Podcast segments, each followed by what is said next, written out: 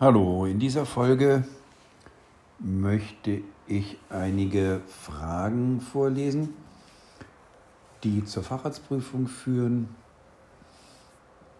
Das Buch nenne ich dann nachher in der schriftlichen Ausführung. Extrarenale Erkrankungen. Welchen Stellenwert nimmt die Therapie mit L-Dopa bei der Multisystematrophie ein?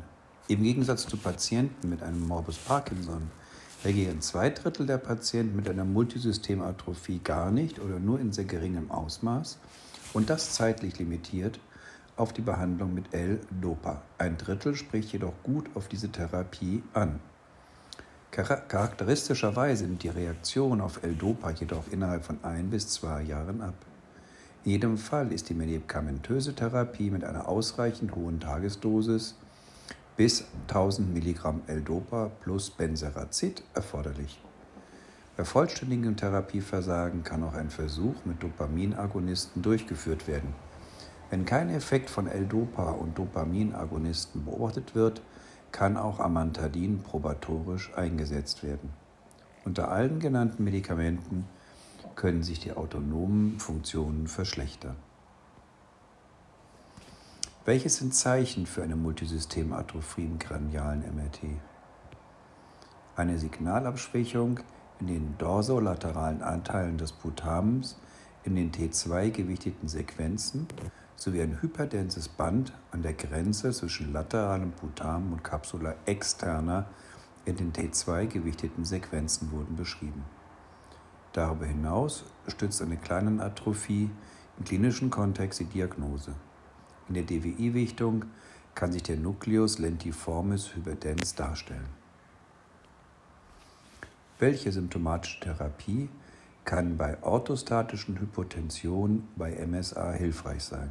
Empfohlen werden Stützstrümpfe, eine erhöhte Salzzufuhr und Schlafen mit erhöhtem Oberkörper. Das Aufstehen sollte langsam erfolgen. Medikamentös kann Fludrocortison oder Midoditrin versucht werden. Bei einem Patienten mit Morbus Parkinson stellen Sie die Indikation zur Therapie. Welche Kriterien muss bei der Wahl des Medikaments berücksichtigt werden?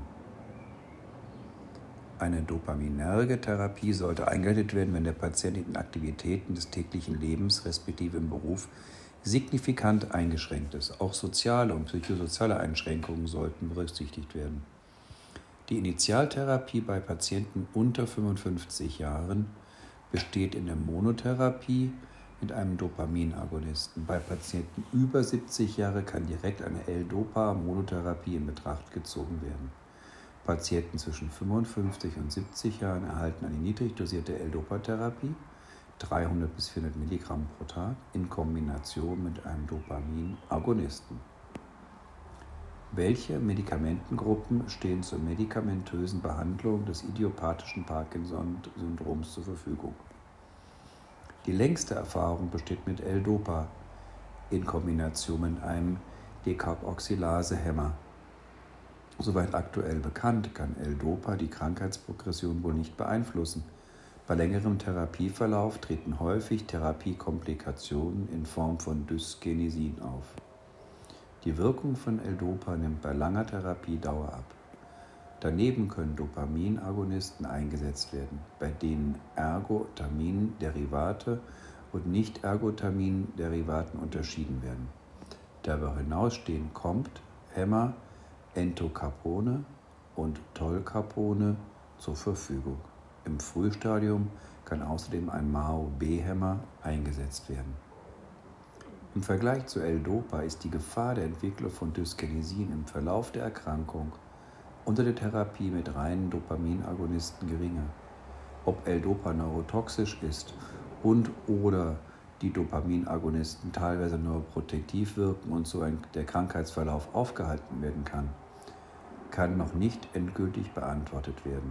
Daneben ist ein positiver Effekt des NMDA-Antagonisten Amantadin sowohl in der Monotherapie als auch in der Kombinationstherapie mit anderen Anti-Parkinson-Medikamenten belegt. Vor allem in der Behandlung des Tremors steht neben Amantadin mit Budipin Einschränkung durch Induktion von Herzrhythmusstörungen ein weiterer NMDA-Antagonist zur Verfügung.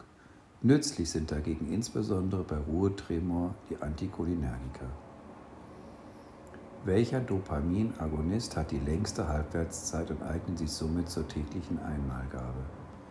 Cabergolin, sein Ergotamin-Derivat, hat eine Halbwertszeit von 65 Stunden. Der Therapiebeginn erfolgt typischerweise mit 0,5 bis 1 Milligramm Cabergolin morgens. Eine wöchentliche Steigerung um 1 Milligramm bis zu einer Haltungsdosis von einmal 3 bis 6 Milligramm pro Tag hat sich bewährt. Nennen Sie typischen Nebenwirkungen der Dopaminagonisten. Typischerweise können bei Therapien mit Ergotaminderivaten Renault-Syndrome, Herzklappenfibrosen, Pleurafibrosen und Retroperitonealfibrosen auftreten. Für die gesamte Gruppe der Dopaminagonisten sind Übelkeit, orthostatische Dysregulation und Psychosen häufige Nebenwirkungen. Eine Zunahme von Tagesmüdigkeit und Beinödemen ist ebenfalls für die gesamte Gruppe beschrieben.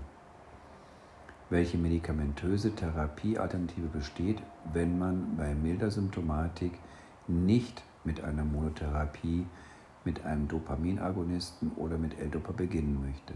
Bei geringer Symptomatik könnte Amantadin, beginnend mit 100 mg, Zieldosis zwischen 200 und 400 mg eingesetzt werden. Auch MAO-B-Hämmer, Seligilin und Rasagilin könnten zur Anwendung kommen. Welche Formen der Wirkungsfluktuation treten bei der dopaminergen Therapie auf? Unterschieden werden kann die hypokinetische von der hyperkinetischen Wirkungsfluktuation. Als hypokinetische Wirkungsfluktuation, Wearing-off, End-of-Dose-Phänomen bezeichnet man das Nachlassen der Medikamentenwirkung vier bis sechs Stunden nach der Einnahme. Als hyperkinetische Wirkungsfluktuation treten vor allen Dingen dopaminerg induzierte Dyskinesien auf. Verschiedene Strategien können zur Therapie der hypokinetischen Wirkungsfluktuation sinnvoll sein. Empfohlen werden kann zum Beispiel eine Medikamenteneinnahme bis zu einer Stunde vor dem Essen zur Verbesserung der Resorption. Je nach bestehender Therapie kann die Erhöhung der Dopaminagonistendosis oder die zusätzliche Gabe eines Dopaminagonisten bei L-Dopa-Therapie sinnvoll sein. Möglicherweise kann mit einem COMT-Hämmer zusätzlich zur bestehenden L-Dopa-Therapie ein Erfolg erzielt werden. Zur schnellen Intervention bei Akinesie kann auch ein rasch resorbierbares lösliches L-Dopa-Präparat eingesetzt werden.